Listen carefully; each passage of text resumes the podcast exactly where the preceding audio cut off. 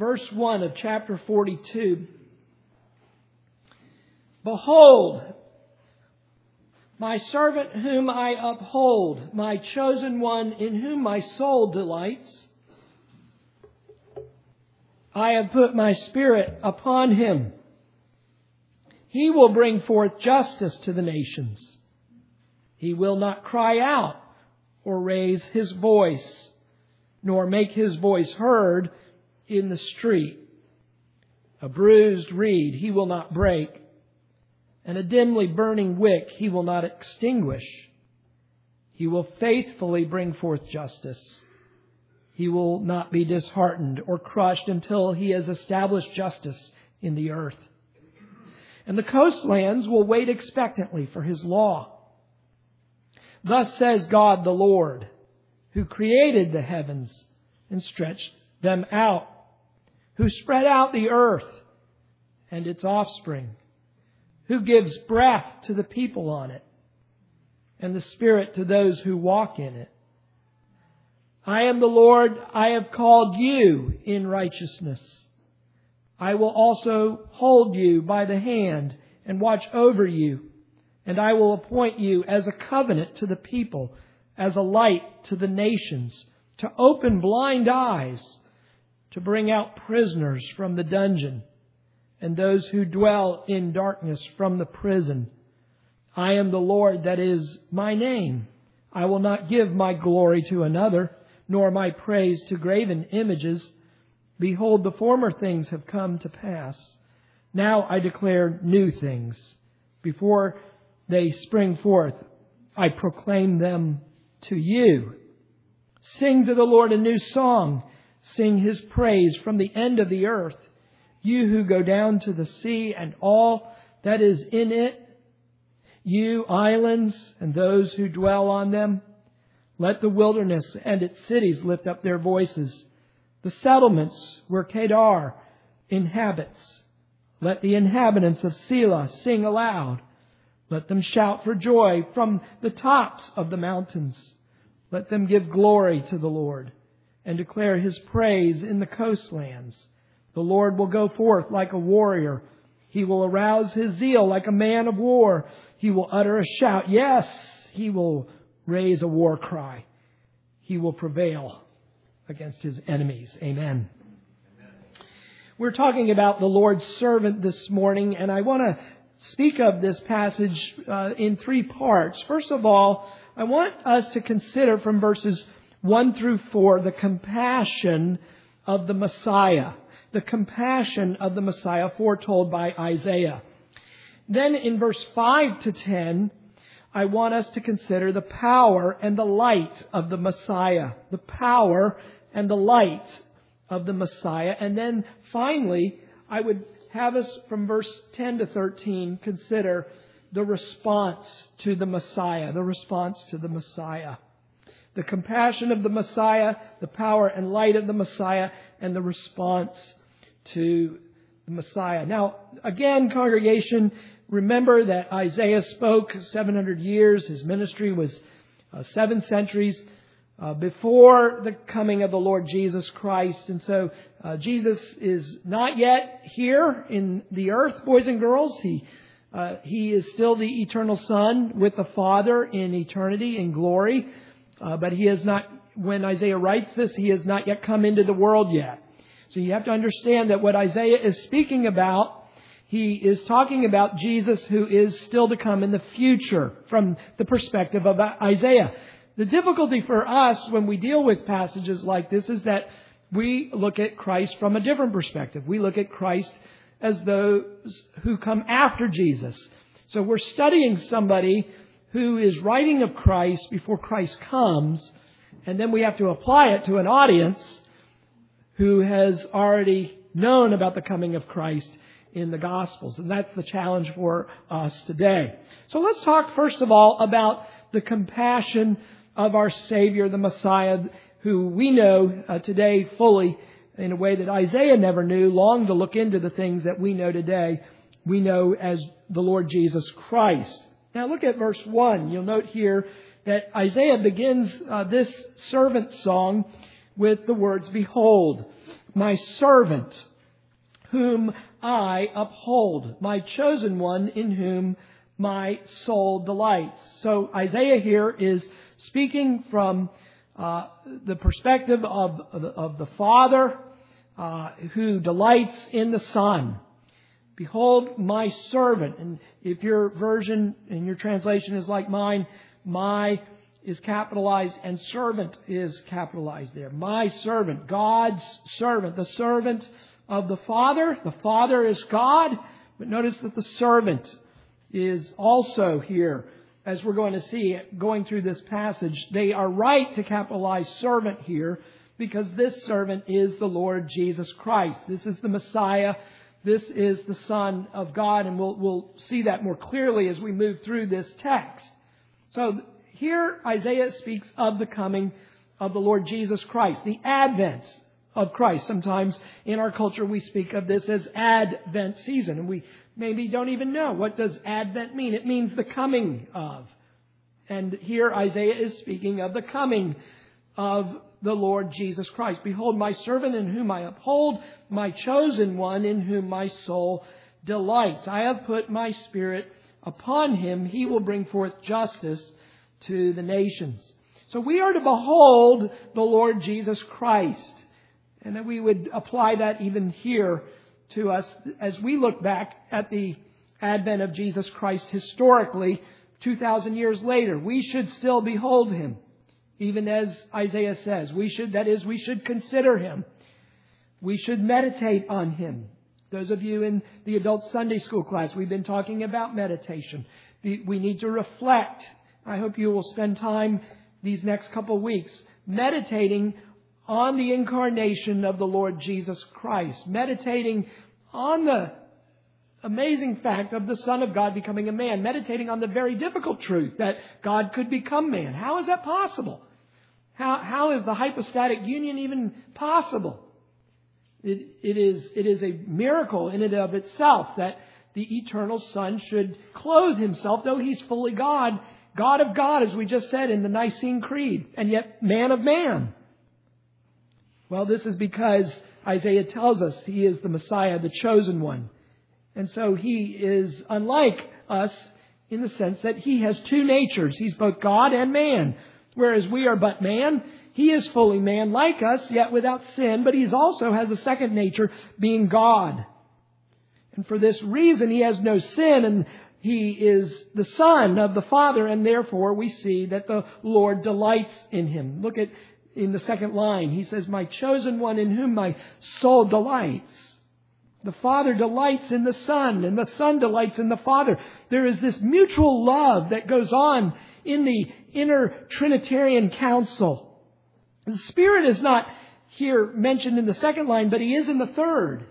Notice here, you have all three persons of the Trinity in a single verse in Isaiah, 700 years before the coming of Christ. You have, behold, my servant. My refers to the Father. You have the servant, who is Christ, who is the chosen one in whom the Father delights. And then we see the third person of the Trinity. I have put my Spirit upon him. The third person of the Trinity. The Father the Spirit, we know, proceeds, as we said again from the Nicene Creed, from the Father and the Son. And here the Spirit abides on the Son. Everything that Christ does is by way of the person and the power of the Spirit. Think about the ministry of the Spirit in the life of Christ. Christ was conceived as a man. By how? The, not by ordinary propagation, but by this conception of the Spirit's power in the womb of the Virgin Mary. Mary, who had never known a man, who had never um, had a, a husband whereby the marriage was consummated. They were, they were bound to one another as husband and wife by way of vows, but the marriage had not yet come to fruition by way of consummation, and she is found to be with child miraculously by the Spirit. And then the Spirit then not only conceives Christ within the womb, but then the Spirit is with the Son in his years. We, we see that uh, Jesus is at 12 years old. He is had to be at his father's house because he is learning at the feet of, of those who teach the Word of God, the, the Word which is inspired by the Spirit. Then when Jesus later, as a man, as a 30 year old man, he begins his public ministry, and how does he begin? He begins by the Spirit of the Lord anointing him. And as we saw last week, boys and girls, you need to understand that, that Jesus is the anointed one. He, that he is Christ, and Christ means anointed one, and the Spirit comes down and anoints Jesus at his baptism. And why does he anoint him? Well, he anoints him for the office of being the Messiah and the Savior. Jesus' ministry is not a private ministry. He's not being anointed here as a private citizen or as a private believer in the Father. He is being anointed for this public work. And then, then we learn what the Spirit drives Jesus, having anointed him at baptism. What does the Spirit then do? The Spirit drives him into the wilderness. Mark tells us very plainly this was not Jesus' bright idea. The Spirit compelled him to go into the wilderness to face the temptations for us. And then Jesus opens with that sermon in his hometown. By what? By saying, as the text we saw last week, the Spirit of the Lord is upon me. And he begins to preach and saying, This has been fulfilled in your hearing. He performs the miracles by way of the power of the Holy Spirit. And then he is sustained by the Spirit. Even, even his obedience to the end of his life, we see that it is the Spirit who sustains Jesus on the cross. So that as he cries out, My God, my God, why have you forsaken me? It is the Spirit who enables Jesus to fulfill his obedience even to death, even death on that cross. So the Spirit of the Lord rests upon Christ to the very end that he is able to fulfill his ministry. So we see here the, that all three persons are involved here in this salvation of ours. The Father sends the servant. The servant is anointed by the Spirit. And then we read in the end of verse 1 He will bring forth justice to the nations. And here is, we, we see that there's going to be justice. Then the nations should be understood here as the Gentiles. Remember that back in Isaiah's day, the covenant was narrowly upon one nation, the nation of Israel. You had a few Gentiles here and there that by God's grace, like Ruth, were able to come in, like Rahab. Uh, but by and large, the, the Gentiles are still in darkness at this point in redemptive history. They don't know the Savior. All they have is general revelation. All they have are the trees and the mountains and the rivers and, and the lakes and, and, and humanity to look at, and, and, and that's it. They don't have the truth um, unless they lived in proximity to Israel and like Queen Sheba went and heard the wisdom of Solomon. They're, they're cut off still from this truth. But here's the promise that the, the, the Father has sent the Son who's anointed by the Spirit to bring salvation to the Gentiles. And you and I are here today at Covenant Presbyterian Church because of the fulfillment of this promise.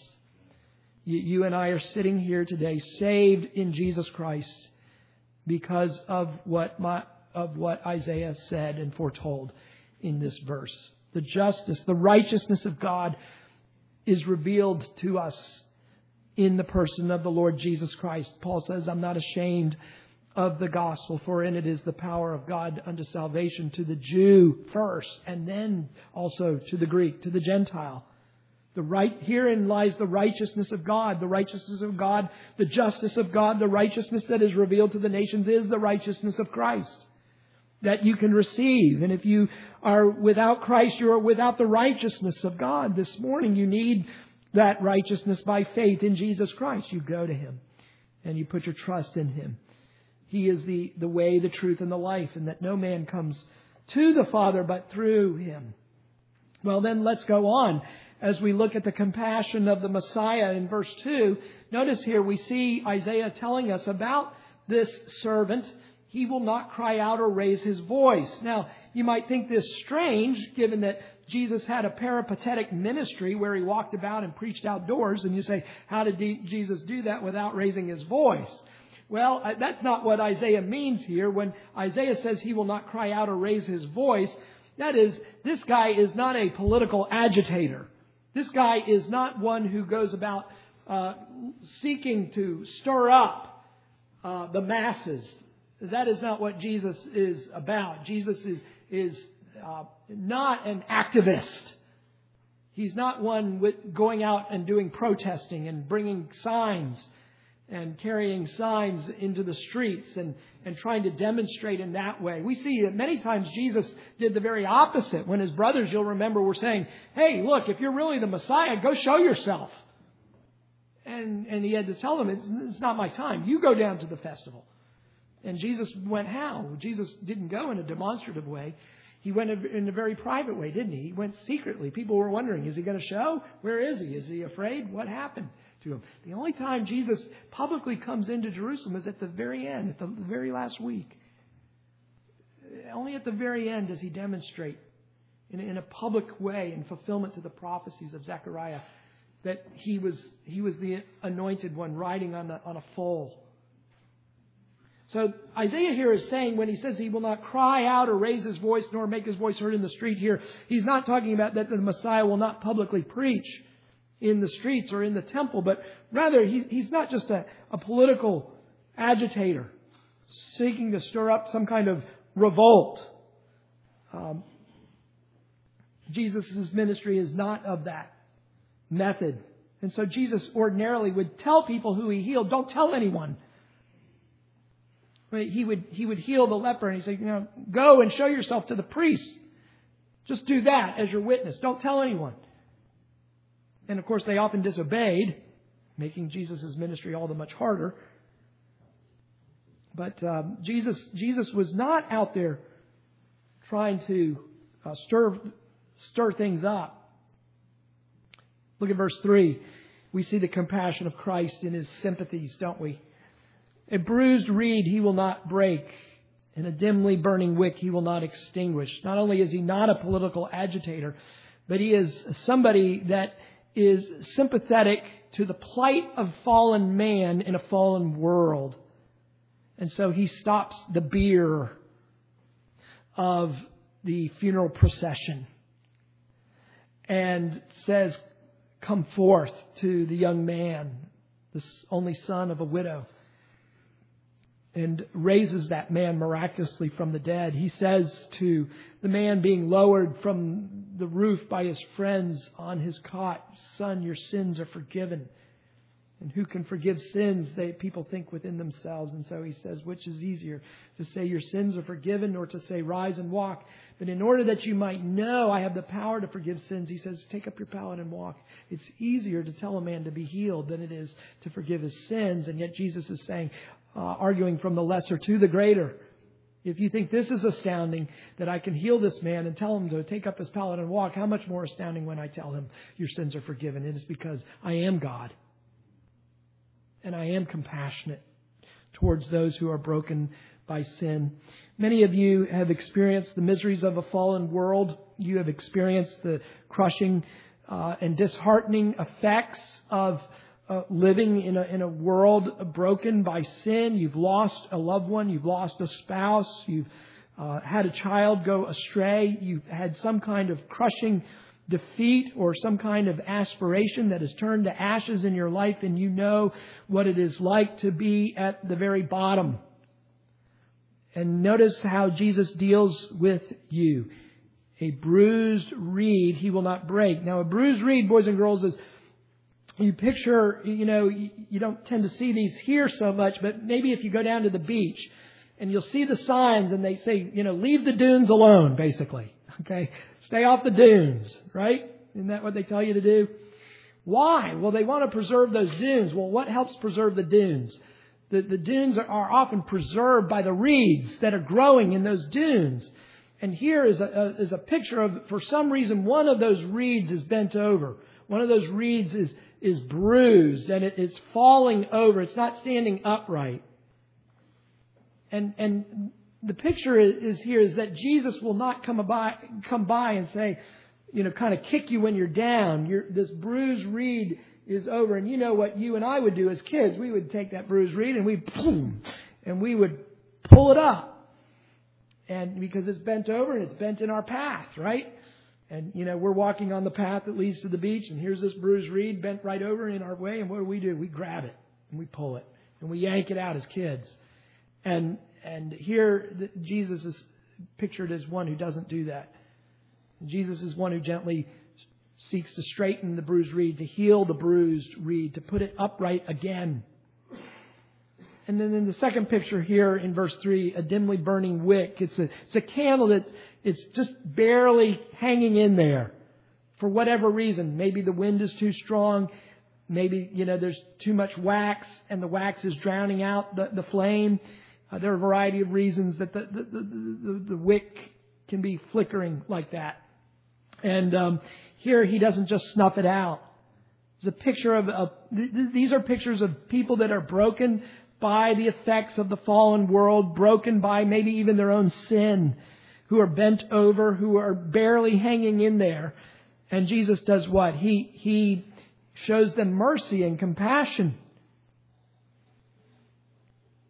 He does not allow them to be extinguished, but He saves them. And we see this in the Gospels, don't we? We see people who are bruised reeds. We see people who are flickering wicks. We, we see the woman with the demon possessed child. We see the man who's got the kid that throws himself into the fire and sometimes into the water. Uh, we see people, you know, the Roman centurion who's got the, the uh, servant that he loves that's dying, um, the, the, the parents who have the uh, Jairus and his wife who've got the child that is dead. Um, we see these bruised reeds and we see Christ ministering to them in compassion. We see even, and I do believe that this is a part of the text. Some, uh, not all of our old texts have the ancient manuscripts have the uh, story of the woman caught in adultery, but I, I do believe that that is a part of the Gospels. I'll give an apologetic for that in another sermon, but but even there, um, what what does Jesus do in in that situation? He he convicts the accusers of their hypocrisy, uh, of their own sins.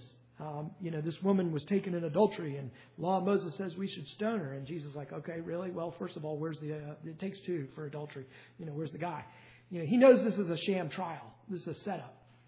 And and so, what does Jesus do? Well, you know, he writes in the dirt. We don't know what he writes, but maybe it was the law of God, and and the Spirit of God does the rest and convicts the people of their sin and um, and the wisest leave first, and and uh, and the least wise are hanging in there, but finally give up too.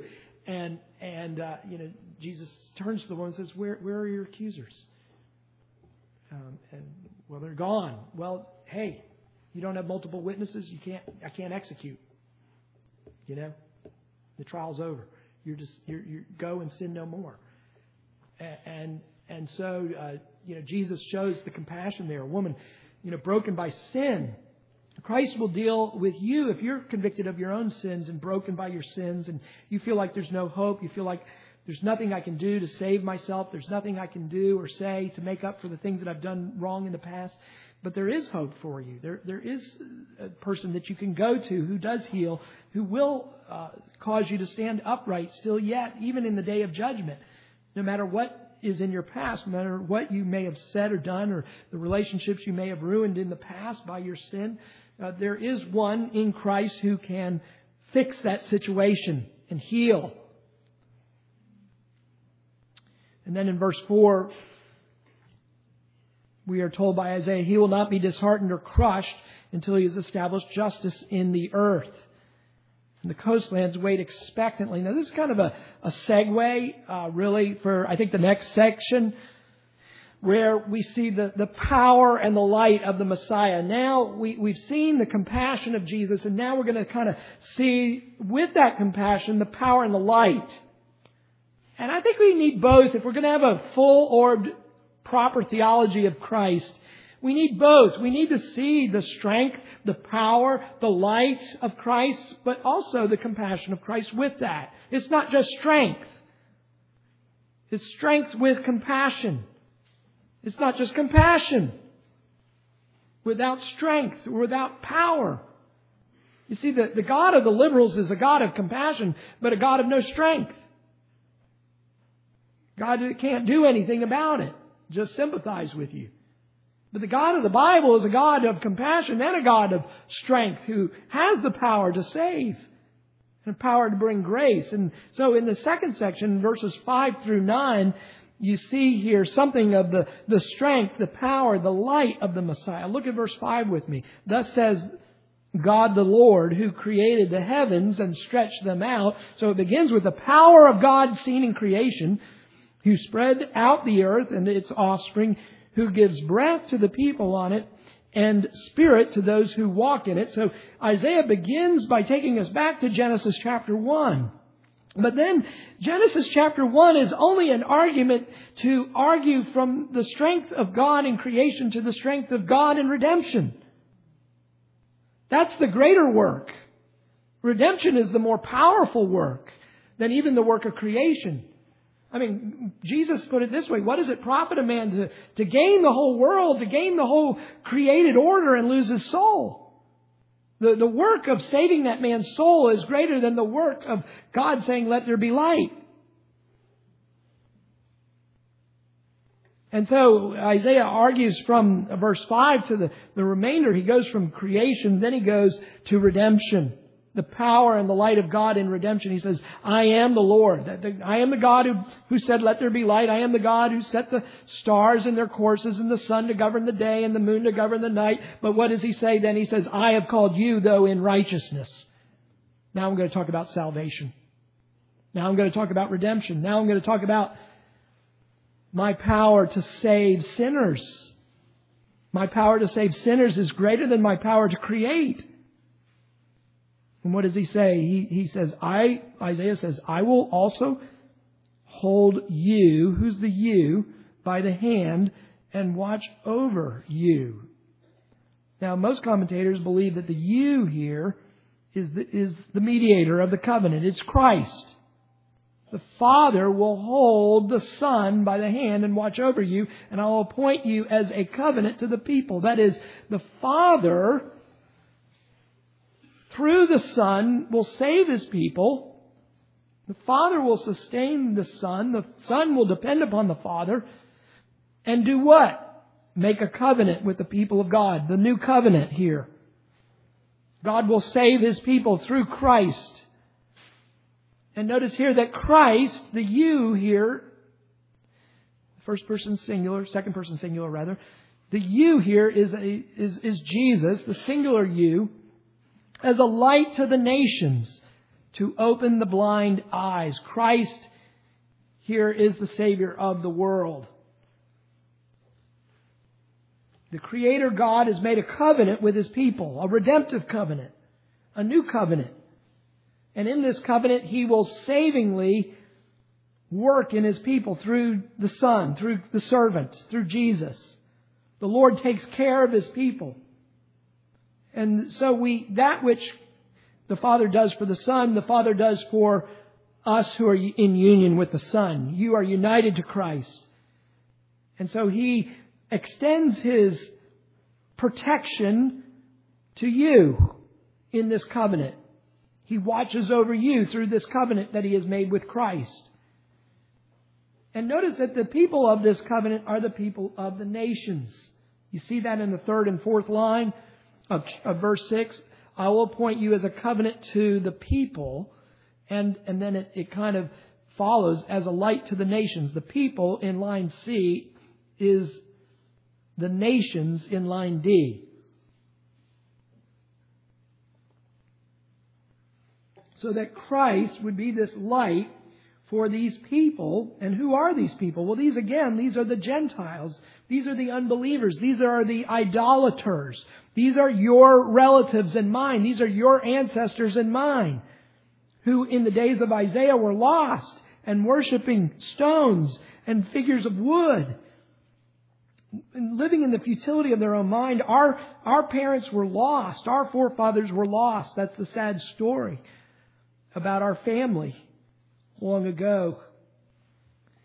But God shows mercy here. He promises grace. And the Lord would use his covenant to spread the knowledge of himself to, to the nations. And then look at verse 7. Here are the verses to which Jesus appealed. You'll remember when John the Baptist was arrested. Notice here, as a light to the nations, to open blind eyes, to bring out the prisoners from the dungeon, and those who dwell in darkness from the prison. Now let me, let me apply this to that story about Jesus and John the Baptist. And why does Jesus apply to Isaiah 42 about his ministry? You know the story. John the Baptist is faithful. He's telling Herod, you can't have the woman you have is your brother's wife and you have her now and you can't, that's unlawful. You're sinning against God and you need to repent. Well, that didn't sit very well with Herod's wife. And so she has Herod put John the Baptist in prison for preaching that. It's a reminder to us that preachers are to preach to political authority, no matter what the consequences may be. But here's the point. What was John the Baptist's role? John the Baptist's role was to prepare the way for the coming of the Messiah. And now John the Baptist, having preached, Behold the Lamb of God who takes away the sins of the world, is finding himself in prison. And he's probably thinking to himself, wait a minute, this isn't supposed to be. What's wrong here? Uh, my, my theology and my reality seem to be crossing swords at this point. I thought the kingdom of God was coming. I thought the kingdom of God was, was about to break out here. And I'm finding myself in the prison. And maybe even, maybe even, John the Baptist is even thinking about this passage that speaks about the Messiah to bring out prisoners from the dungeon. And so how does Jesus respond? Remember, John the Baptist sends his messengers to go ask, are you the expected one or should we look for someone else? was I right about you or was I wrong about you? And if I was right about you, why am I sitting here? And why aren't you doing something about it? Because Isaiah says you'll do something about it. Isaiah says you'll bring the people who are in the prison out of the dungeon. I'm in a dungeon. Now, why, you remember how Jesus answers? What does Jesus do? He answers with the rest of this verse, doesn't he? Go tell John, the blind are seeing, the lame are being healed, they're walking, and the poor are having the gospel preached to them. I am the light of the nations to open blind eyes and to bring prisoners out of the dungeon and those who dwell in darkness from prison. Tell John, I am the Messiah. And then verse 8, I am the Lord, that is my name. I will not give my glory to another, nor my praise to graven images. I am I am Jehovah incarnate. I am the Lord. Think about this. God here, the Father is saying, I don't share my glory with anybody else. And yet what does he do? He has Jesus sitting at his right hand. Now, if that's not sharing glory with another, I don't know what is. When you take another person and put him at your right hand, what are you saying? That person has uh, equal importance to you. The Father here is saying, now he's not breaking his word here. This is my point. This, the Father is not breaking his word here in verse 8. What he is saying, though, is that my Son has the same substance as me. And therefore, he does share my glory and my honor and my power and my dominion. And it is not a violation of my being to put my son at my right hand, to raise him from the dead and cause him to ascend to heaven and to sit him at my right hand is not to go against this promise that I will not share my glory with another. Because my son, though he be distinct in person, is not of another substance. The Father and the Son are one. In terms of their essence, they are both fully God, as the Spirit is fully God. And so it is, it is not a violation here of the Father to share the glory with the Son. In fact, it is through the Son that the Father receives more glory. Glorify thyself, John, Jesus prays in John 17. And the Father speaks back to Jesus. I have glorified myself and will glorify myself through what you are about to do. So here we, uh, we see that something of the power, the dominion, the glory of God being brought together with the, uh, speaking of the Messiah, along with the compassion of the Messiah in the first point. And as a church, our duty is to preach the full Christ, the whole Christ, as Sinclair Ferguson has put it in a recent book. We preach the whole of Jesus.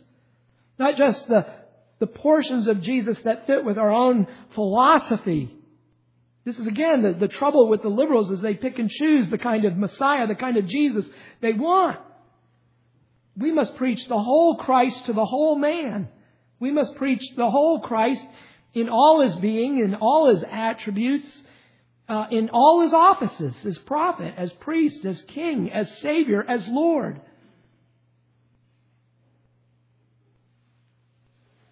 Now, in verse 8, the Lord is reiterating his covenant name here. Notice here he says, I am the Lord. What is that capital L, capital O, capital R, capital D? That is Jehovah or Yahweh. And what is that name, boys and girls? Do you remember? Do you remember where that name first appears to the people of God? It's in the burning bush.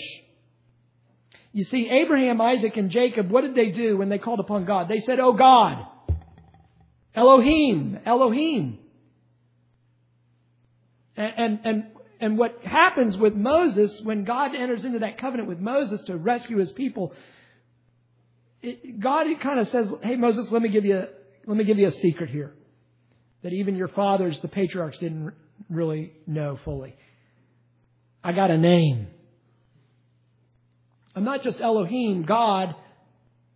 I am Yahweh. I am who I am. I am the Lord. This is my covenant name. And, and you, you, you are to call upon me now by that covenant name. It shows a, an even closer bonding a closer relationship uh, between God and his people now. And what is Isaiah doing? Well, he's using that covenant name and he's saying, I am the Lord, that is my name. That's my covenant name. That's the name I revealed to Moses in the burning bush. And I will not give my glory to another. But yet, what will I do? This same Lord will raise up a Messiah to save his people, to bring light to the nations and justice to the earth. And that servant will bring sight to the blind and hearing to the deaf. And he will enter into my glory, even though I don't share my glory with another, he will enter into that glory because he shares the same nature as me. And then in verse 9, you see Behold, the former things have come to pass. Now I declare new things. What is this new thing? Well, this new thing, I think, is the new covenant. I will do this in the new covenant with my Son, uh, the Lord Jesus Christ.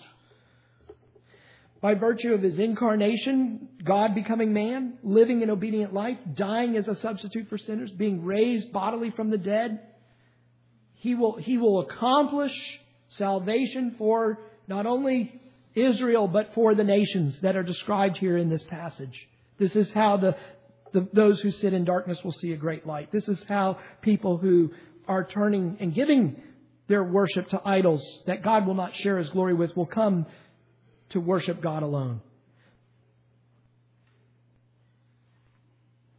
How much more should we behold Jesus Christ? If we are told here in Isaiah 9, and if Isaiah's people in his day are told to behold, verse 9, behold, the former things have come to pass. Now I declare new things. How much more should we behold, maybe this even Christmas season? Can I ask you a question or two? How often do you think about Jesus, really?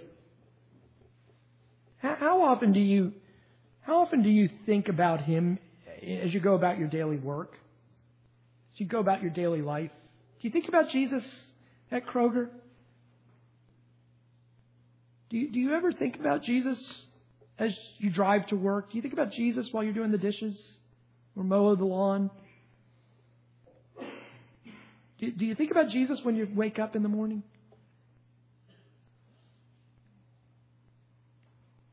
Do you, do you think about them before your daily duties? Do you have any thoughts of them before you go to bed? Or do you just kind of go to bed? Do you behold Jesus? Maybe you're here this morning and you've never beheld him. You say, Pastor, I, I, I almost never think of Jesus. Um, maybe it's because you're not really yet a Christian. You see, the Song of Solomon tells us that Jesus is for us that lover of our soul, and once you behold him by faith, you keep wanting to behold him. You, the, the more you think about him, the more lovely he appears to you in, in all his person and all his attributes and all his works, and you want to think about him more and more. You know, if Isaiah could tell his original audience, behold the former things, the things of God, and we know God has done a greater work that we can behold with all the clarity of the New Testament. You know, the Bible does say to whom much is given, much is required. You know, if, if, the psalmist can say, Behold, I meditate on your law day and night, and we have something better than the law now to meditate on. We, we have the one who fulfilled the law. We have the one who obeyed perfectly. Let me move on to the final part here, and that is our response. Verses 10 to 13. Sing a new song. Sing to the Lord a new song. Sing his praise from the end of the earth. You who go down to the sea and all that is in it, you islands, and dwell on them. Notice here, what is the call here? The, the, the, it is a, a call to these nations. The Lord's servant is going to bring this good news of great joy to the nations. And the nations are not supposed to go ho hum.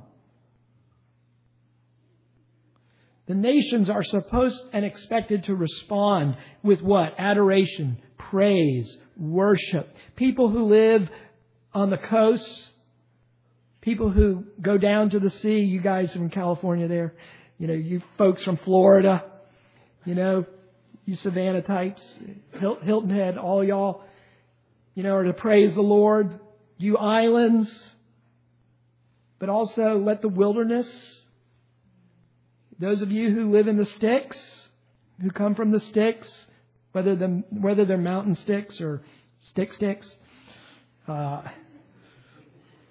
and those of you in the urban areas. Verse 11, let the wilderness and its cities.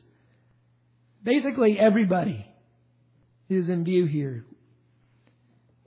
You know, whether you're a native of, of Boston or Kansas or California or China or Central America or Africa or anywhere in Europe or wherever, urban, rural, we're to lift up our voices, it says here.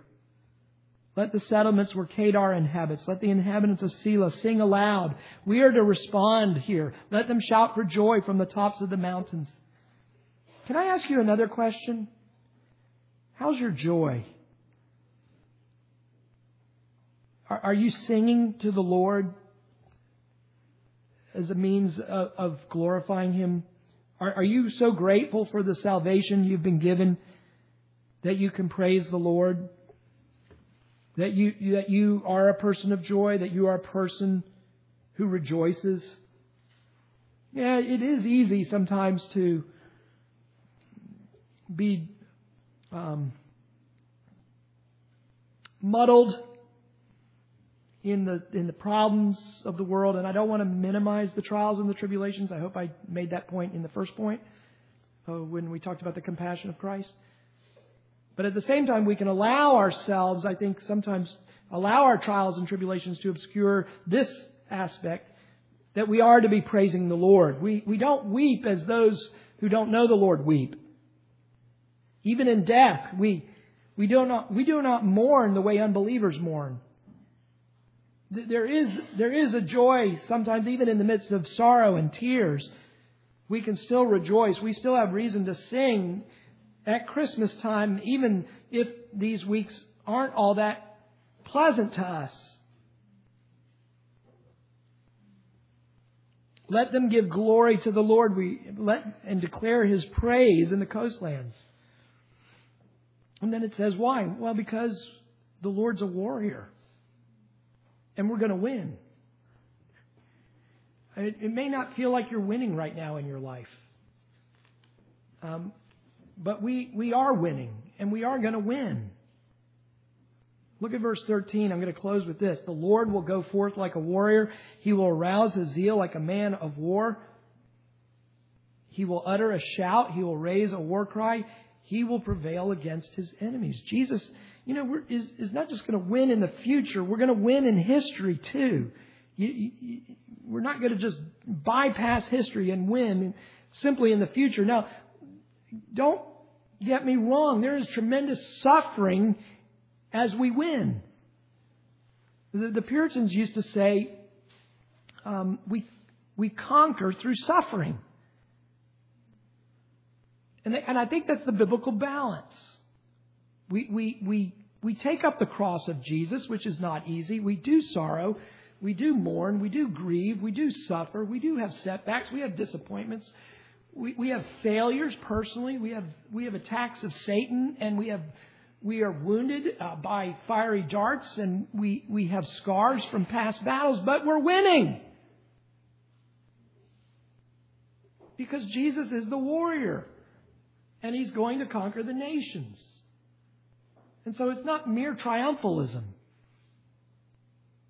but it is a biblical optimism rooted in the reality that this world is hard and difficult and we're in a spiritual fight for our lives. And we're not just winning in the future, we're winning now. Amen.